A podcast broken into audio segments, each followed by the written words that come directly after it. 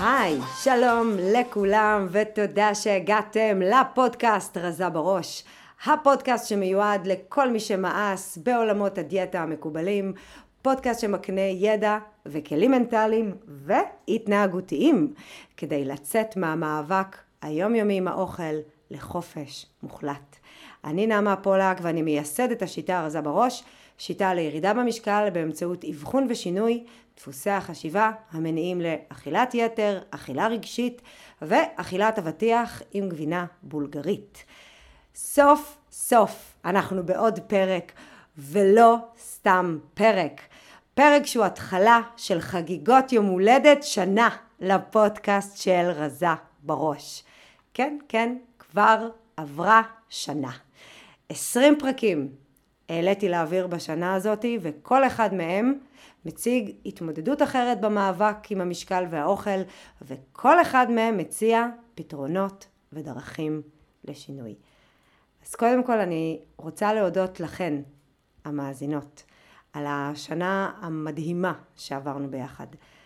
על זה שנתתם לי את האפשרות להביא בפניכן שפה חדשה ודרך חדשה לחופש בגוף, בראש ובנפש. בשנה האחרונה הפודקאסט עזר לי מאוד להפיץ את הידע, להוציא אותו החוצה. הוא עזר לי להאיר פינות חשוכות, לנרמל את הקשיים ואת ההתמודדויות שאנחנו פוגשות ביום יום ולאפשר שיח לא שיפוטי על דברים שהיינו רוצות לשנות בעצמנו. ומהבחינה הזאת הפודקאסט שלנו קוצר הצלחה מסחררת ואני יודעת את זה דרך השיתופים שלכן, דרך התגובות ברשתות וההודעות שאתם שולחות לי. אז שוב תודה ועוד 1000 פעמים תודה לכל אחת מכן שמאזינה, שמשתפת אחרים בסביבה שלה, שמחכה בסבלנות שכבר יצא הפרק הבא. המשמעות של כל פודקאסט היא זאת שאתן יוצרות בעצמכן. כל שינוי, כל הטבה בחיים שלכן היא המשמעות האמיתית ולכן הדבר החשוב ביותר הוא אתן. ואני מקבלת באמת הרבה פידבקים מכן שיורדים לכן הסימונים והגעתן לתובנות מדהימות וזיהיתם דפוסים וזיהיתם רווחים לא מודעים, אבל 3 נקודות, לא תמיד זה מספיק.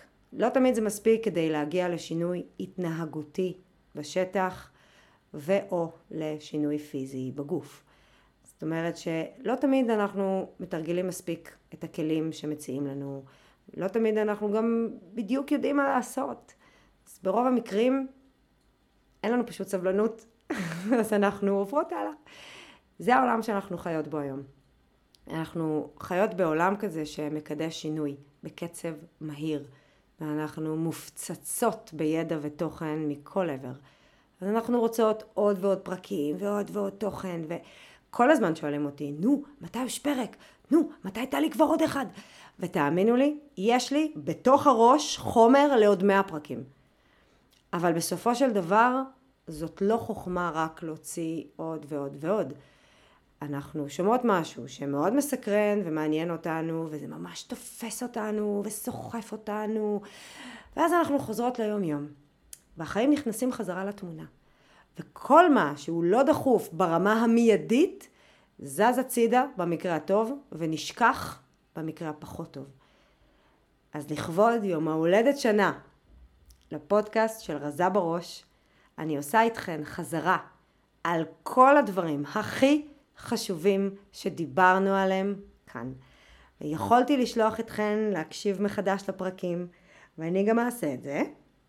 אבל הסיבה שאני בנוסף חוזרת אתכן בעצמי על הנושאים החשובים ביותר, היא כי אני מבינה שכל פעם שמקשיבים לפרק אפשר לקלוט את אותו מסר בצורה אחרת. כי כל פעם שהקשבתן הייתן ביום אחר, בנקודה אחרת או בתקופה אחרת. ולכן בכל פעם שתשמעו פרק, אתם תשמעו אותו קצת אחרת. ויש נושאים שהם כל כך חשובים, שפשוט אי אפשר שלא לדבר עליהם שוב. אז אם אתן רוצות לייצר שינוי, ועדיין לא הצלחתן, זה לא בגלל שאין מספיק תוכן שאפשר לכן לעשות את זה. מה שחשוב הוא ללמוד איך ליצור שינוי לטובה במה שמפריע לכן, ולא רק להעמיס על התודעה עוד ועוד חומרים ולנסות כל דבר 3 ימים ולשכוח. לא, צריך ללמוד, לתרגל ולאמן את עצמנו בצורה חזרתית. צריך להתחייב, להיות מחויבות לכלי שאתן רוצות לנסות. אז בפרקים הקרובים אני אציג שוב את הנושאים הכי חשובים ואת הדרכים האפשריות לשנות אותם. אל דאגה, אנחנו לא נחזור על כל הפרקים, רק על הנושאים החשובים. ואנחנו מתחילות את החזרה שלנו עם אחד הנושאים הכי חשובים שיש. עם הסיבה שבגללה אכלנו את הלב, אכלנו מהלב ואז אכלנו את כל המקרר, ואני מדברת כמובן על אכילה רגשית. אכילה רגשית זה מושג שחשוב מאוד להבין אותו לעומק. ובגלל זה הוא גם הנושא הראשון שהקלטתי עליו פרק בפודקאסט הזה. הפרק הראשון היה פתיח ומיד אחריו עלה פרק 2, בואו ננפץ את המיתוס על אכילה רגשית. ולא במפתיע, זה הפרק שצבר הכי הרבה השמעות, כי זה נושא שמטריד כמעט את כולם. ואחרי שתסיימו להקשיב לפרק הזה, ורק אחרי שתסיימו, תחזרו שוב להאזין לפרק 2, ואתם תראו שאתם תשמעו אותו עכשיו באוזן קצת אחרת, ותוכלו ללמוד ממנו דברים אחרים על אכילה רגשית שכדאי מאוד ללמוד אותם. אכילה רגשית זה מושג שהפך להיות פופולרי להחריד. ולצערנו היום כבר אפשר לשמוע בנות צעירות, אפילו צעירות מאוד, פשוט יורות אותו בלי להתבלבל בכלל. אבל, ויש אבל, זה שיותר מדי אנשים משתמשים במושג הזה, זה לא אומר שהם משתמשים בו כראוי, וזה בטח לא אומר שעל כל אכילה מיותרת אפשר מיד להדביק את התווית של אכילה רגשית. אז לפני שאני מתחילה, בואו נעשה תרגיל קטן ומעניין. אני אעצור לכמה שניות, כי אני רוצה שכל אחת תחשוב רגע במילים שלה, מה זה אכילה רגשית. זאת אומרת, אם היו שואלים אותך עכשיו, מה זה אכילה רגשית, איך היית מסבירה את זה? קחו כמה שניות לחשוב על זה.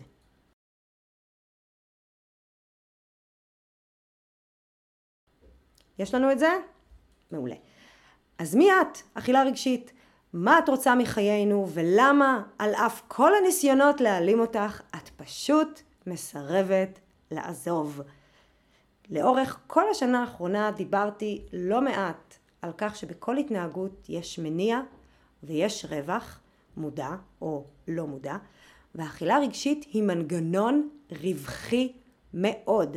וכשאני אומרת רווחי מאוד, אני מתכוונת שהוא רווחי בכוונות שלו, במניע שלו, ולא בהכרח בתוצאות שלו. זה באמת קשה מאוד לתפוס שיש רווח באכילה שגורמת לנו לנזק.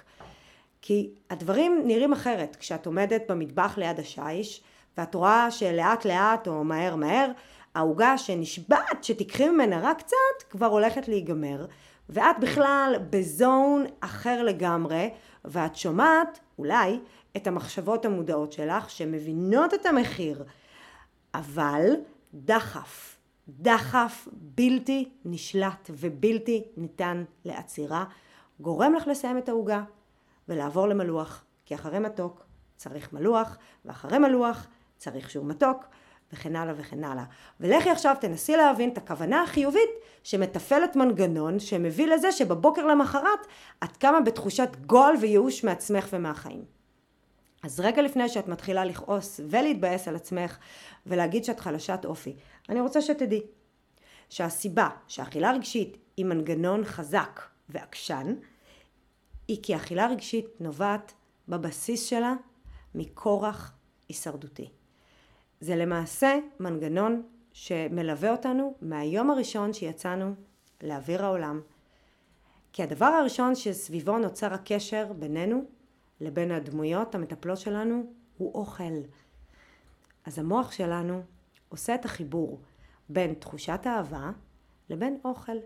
וככה נוצר הקישור הנוירולוגי שילווה אותנו עד יומנו האחרון, והוא אוכל שווה אהבה. זה הקישור הנוירולוגי שהמוח שלנו עושה דרך החוויות הראשונות בחיים שלנו.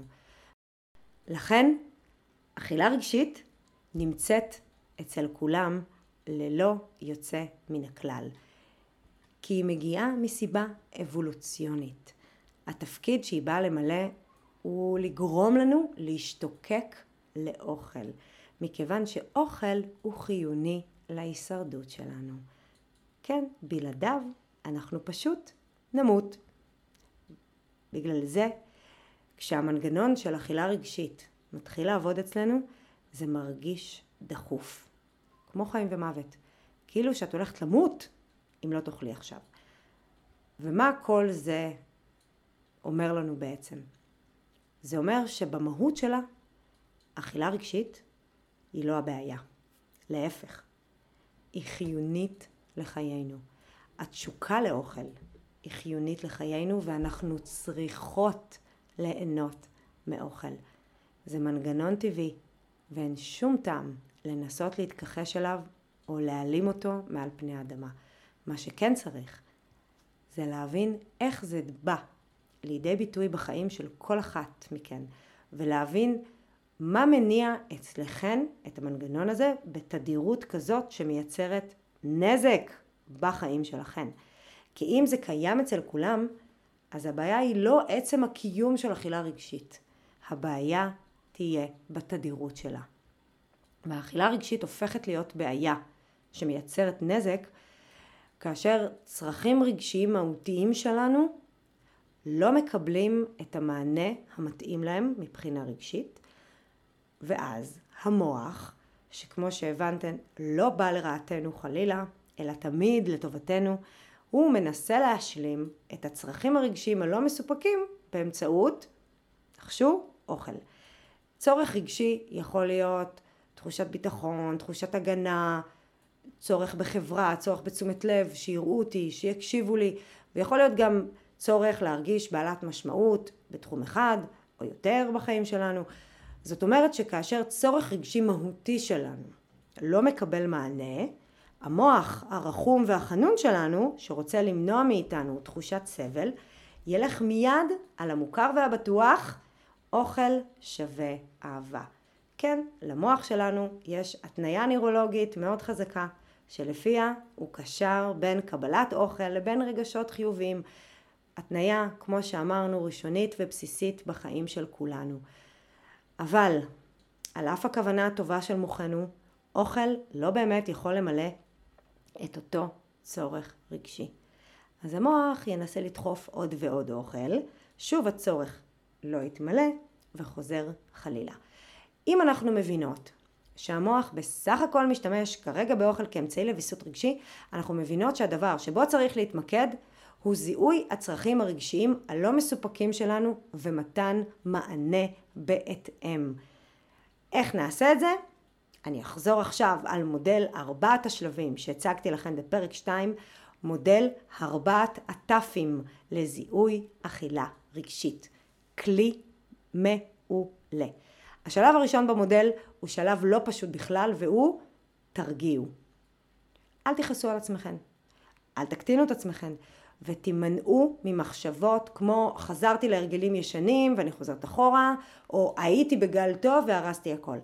זה מאוד חשוב שאתן תדעו לספק לעצמכן את המילים הנכונות שיתנו פרספקטיבה מתאימה לסיטואציה, שתדגיש לכן שאתן אולי אכלתם יותר מדי, אבל זה לא אומר דבר ולא חצי דבר עליכן באופן אישי. זה אומר שיש צורך רגשי לא מסופק ולא הצלחת למלא אותו.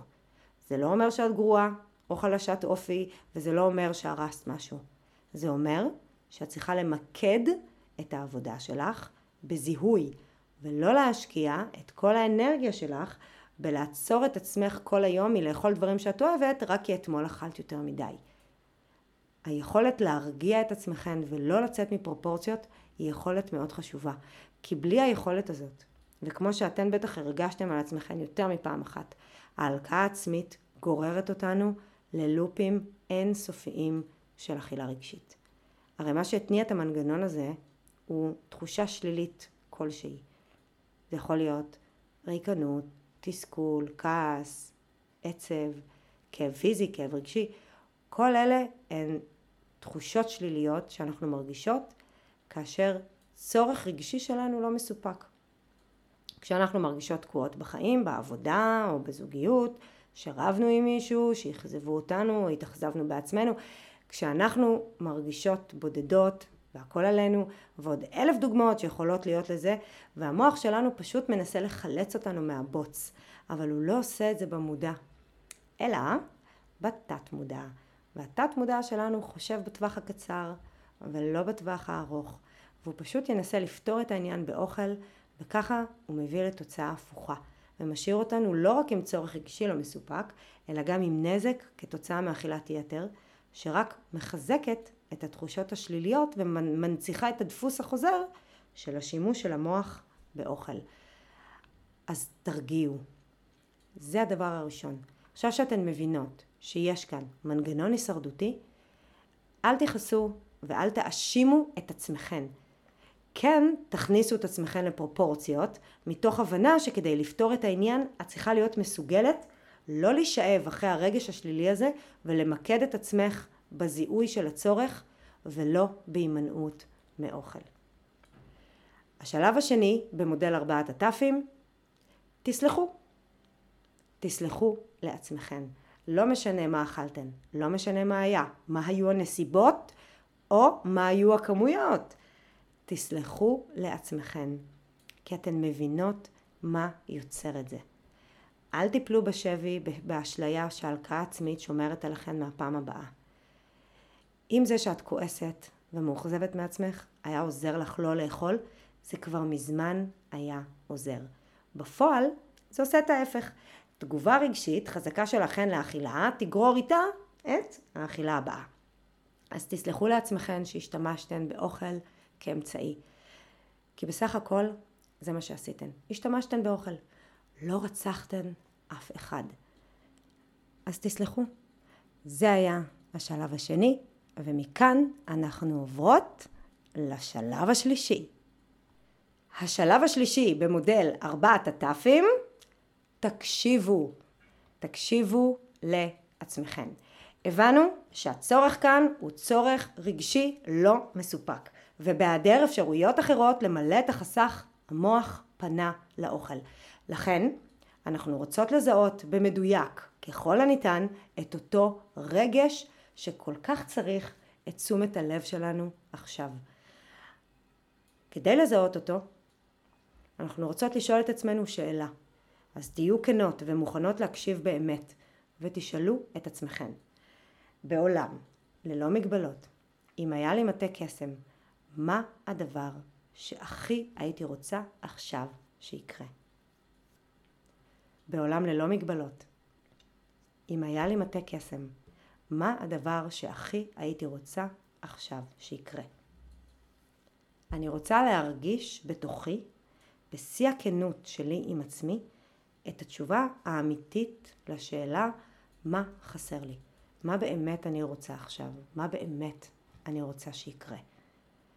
ואם התשובה שלכן היא להיות בריאה, זוגיות חדשה, להרוויח יותר כסף, כל אלו אחלה תשובות.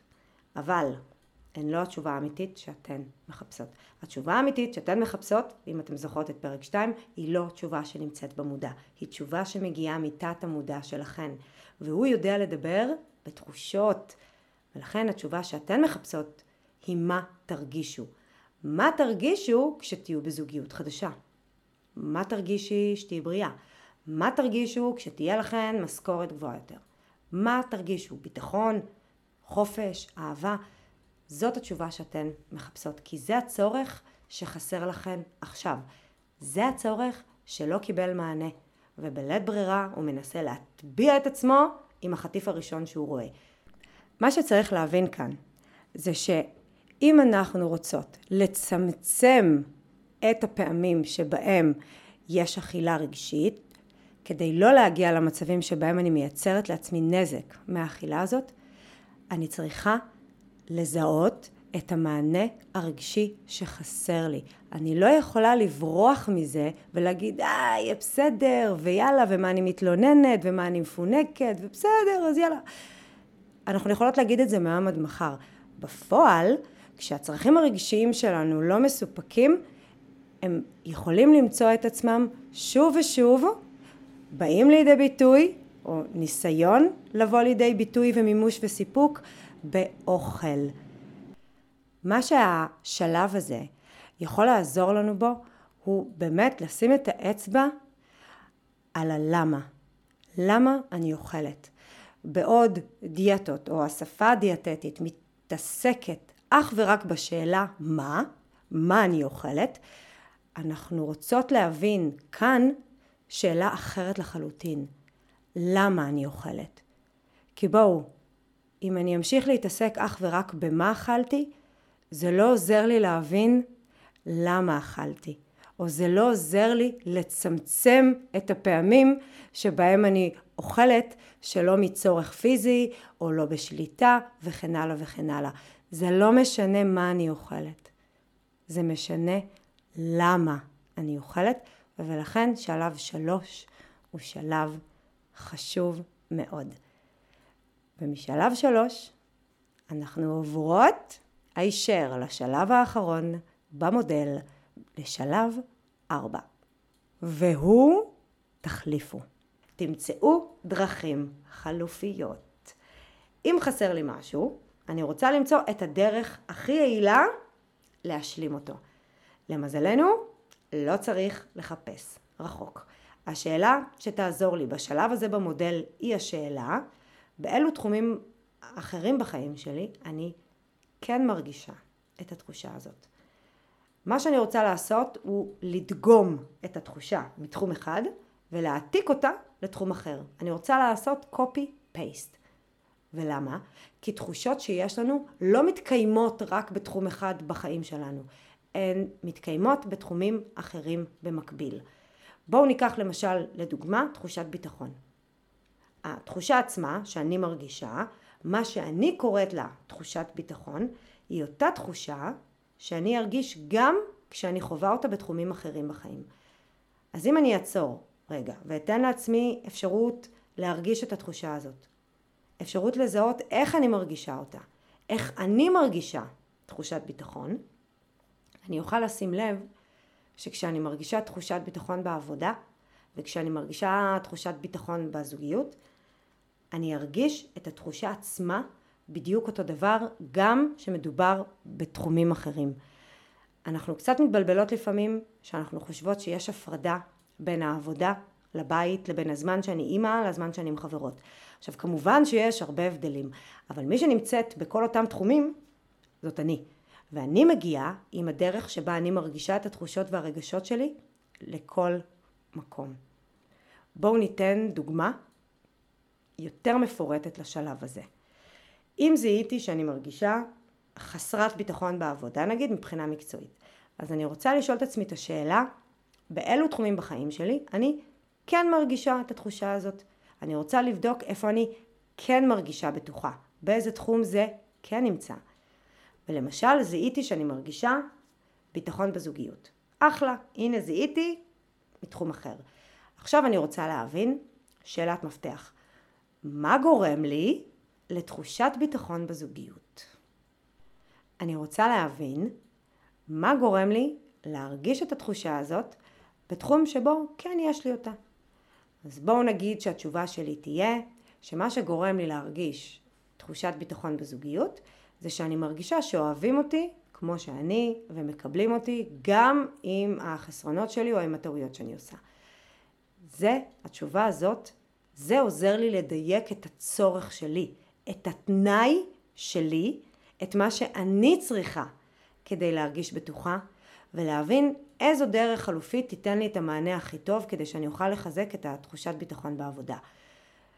במקרה הזה, אם זיהיתי שבתחום אחד אני מרגישה ביטחון כשמקבלים אותי כמו שאני, אז בעצם מה שאני צריכה לעשות כדי לחזק את התחושת ביטחון איפה שחסר, אני צריכה לאפשר לעצמי מרחב בטוח של שגיאות.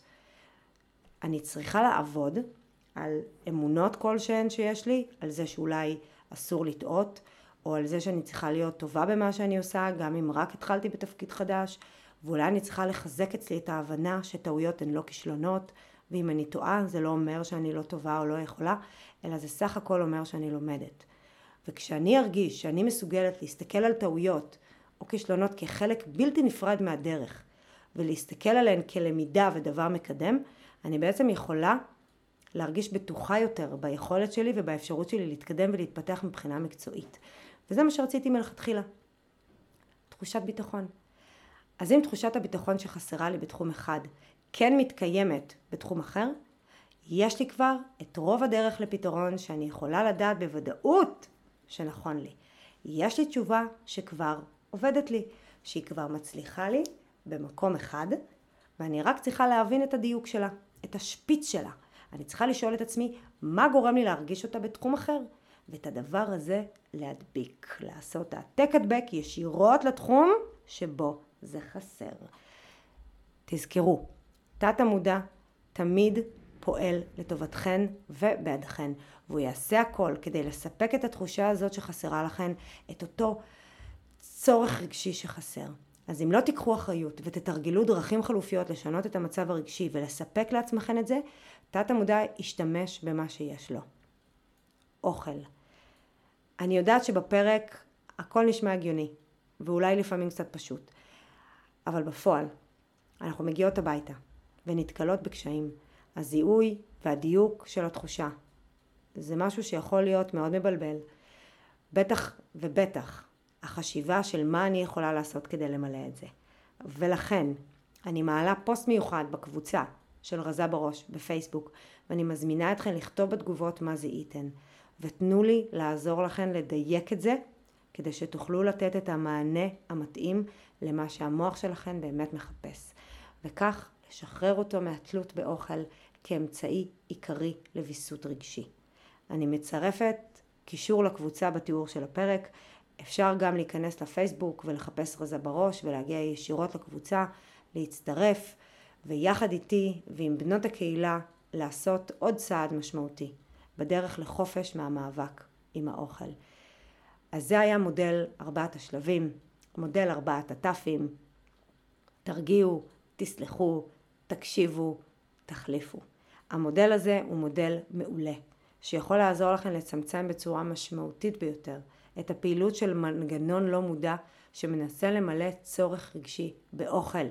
הלא הוא מנגנון אכילה רגשית. ולפני סיום, אם אתן עוד זוכרות, אי שם בתחילת הפרק, ביקשתי מכן לשאול את עצמכן אם הייתן צריכות להסביר במילים שלכן מהי אכילה רגשית. איך הייתן מסבירות את זה? אז עכשיו, אחרי שהקשבתם לפרק, האם התשובה שלכן שונה ממה שהייתה לפני זה?